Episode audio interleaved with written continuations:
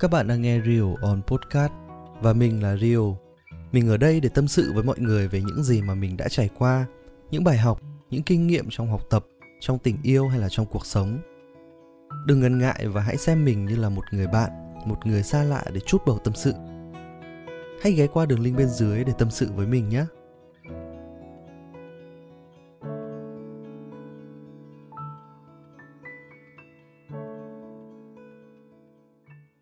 Hi, xin chào mọi người.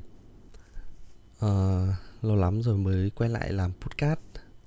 Uh, dường như là mọi người khi mà nghe podcast của mình thì hình như là đều muốn nghe cái chủ đề tình cảm, chủ đề tình yêu là nhiều đúng không ạ? Uh, tại vì hôm nay khi mà khi mà khi mà mình đang loay hoay tìm một cái chủ đề cho cái tập podcast mới thì mình nhận được một cái bức thư về cái chủ đề tình yêu và trước trước trước đó nữa là những cái câu chuyện về chủ đề tình yêu rất là nhiều mà mình chưa có thời gian để uh, biên tập lại và uh, ngồi nói với nó với mọi người. Uh, và hôm nay thì có một cái câu chuyện của một bạn thính giả gửi về. Uh, tuy nhiên thì cái câu chuyện đấy mình chưa hề nói ở trên podcast này một lần nào cả. À, vậy nên là hôm nay thì chúng ta sẽ cùng lắng nghe cái câu chuyện này. Và ý ôi tâm sự với cái người bạn này nhé.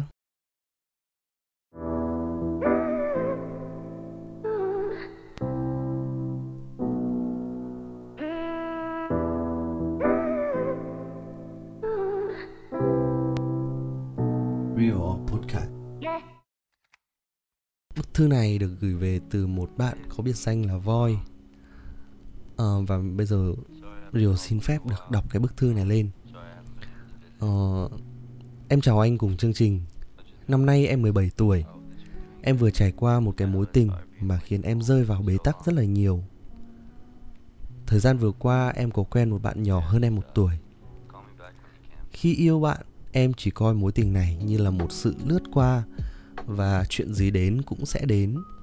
Bọn em chia tay vì bạn đấy không cân bằng được cái sự thờ ơ của em ban đầu, em cũng nghĩ chỉ là một cái mối tình lướt qua mà thôi, cho nên em cũng không bận tâm và cũng không chuẩn bị tinh thần từ trước.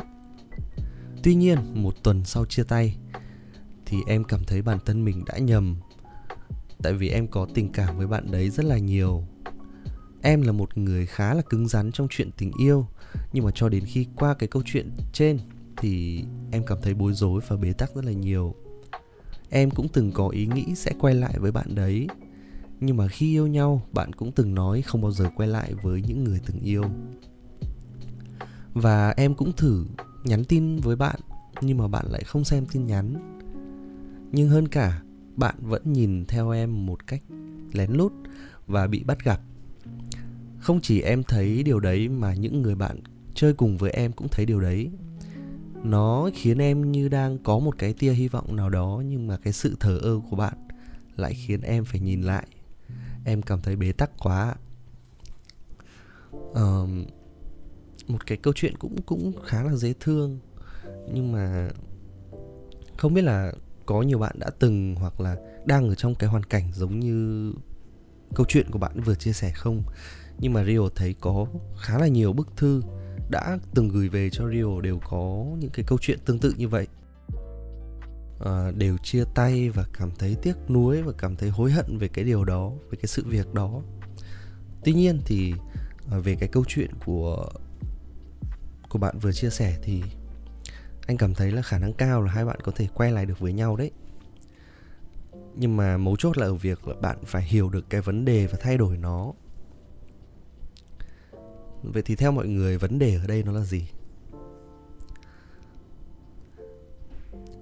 Theo cái cách nhìn của Rio nhé uh, Vấn đề nó luôn nằm ngay trong cái câu chuyện của mình Và bạn phải là một người tinh tế để nhận biết được cái điều đó Nếu không bạn sẽ bị bỏ lỡ một cái thứ gì đó và bỏ lỡ một người nào đó Và cái điều đó sẽ làm cho mình rất là hối hận Và sẽ là cái nỗi đau nếu như mà sau này mình nhắc lại cái chuyện đó đúng không ạ?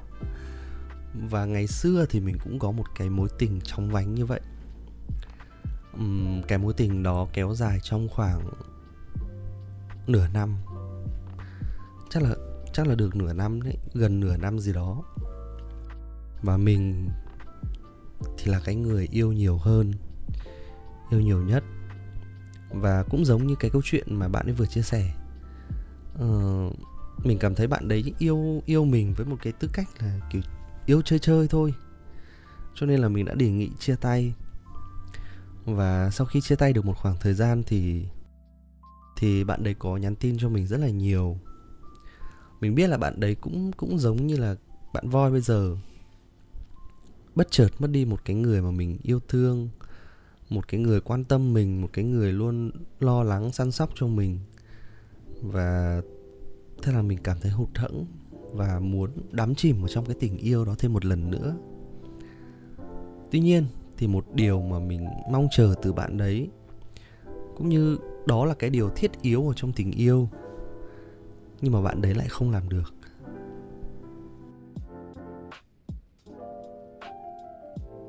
Đó chính là sự chân thành. Bất kể một thứ tình cảm gì. Điều thiết yếu của nó là cái sự chân thành. Không chỉ từ một người mà nó cần cái sự chân thành của cả hai bên. Vậy thì theo voi hay là theo mọi người, chân thành nó là gì? Theo suy nghĩ của bản thân mình thì chân thành nó rất là đơn giản. Nó chỉ là những cái hành động, những cái lời nói hay là những cái cử chỉ hoặc là những cái suy nghĩ mà được bắt nguồn từ chính cái trái tim mình. Một cách thật lòng nhất mà không hề có ý đồ, không hề có vụ lợi gì từ cái việc đó. Hay là nói theo một cái cách khác, thì chân thành chính là việc mà bạn sống trọn vẹn trái tim mình với một ai đó, hay là với những người xung quanh mình mà không toan tính, không có bất cứ ý niệm nào sâu xa ở trong đó. Và ở trong tình yêu, thì tình yêu nó được bắt nguồn từ cái sự chân thành và sự thấu hiểu. Và để giữ được một cái tình yêu đẹp và lâu dài, thì chúng ta phải giữ được cái sự chân thành và cái sự thấu hiểu ở trong đó. Và lỡ như mà chúng ta không có hoặc là chúng ta đánh mất cái sự cân bằng ở một trong hai yếu tố đó, thì điều nghĩ là nó đồng nghĩa với việc là tình cảm đó cũng không có được cái sự gắn kết hoặc là sẽ không được bền bỉ nữa. Và giống như là cái câu chuyện của bạn voi thì cái chuyện tình cảm đó lại phải chia đôi. Và mình có nghe được một cái câu nói như thế này. Cái gì xuất phát từ trái tim thì sẽ đi đến trái tim.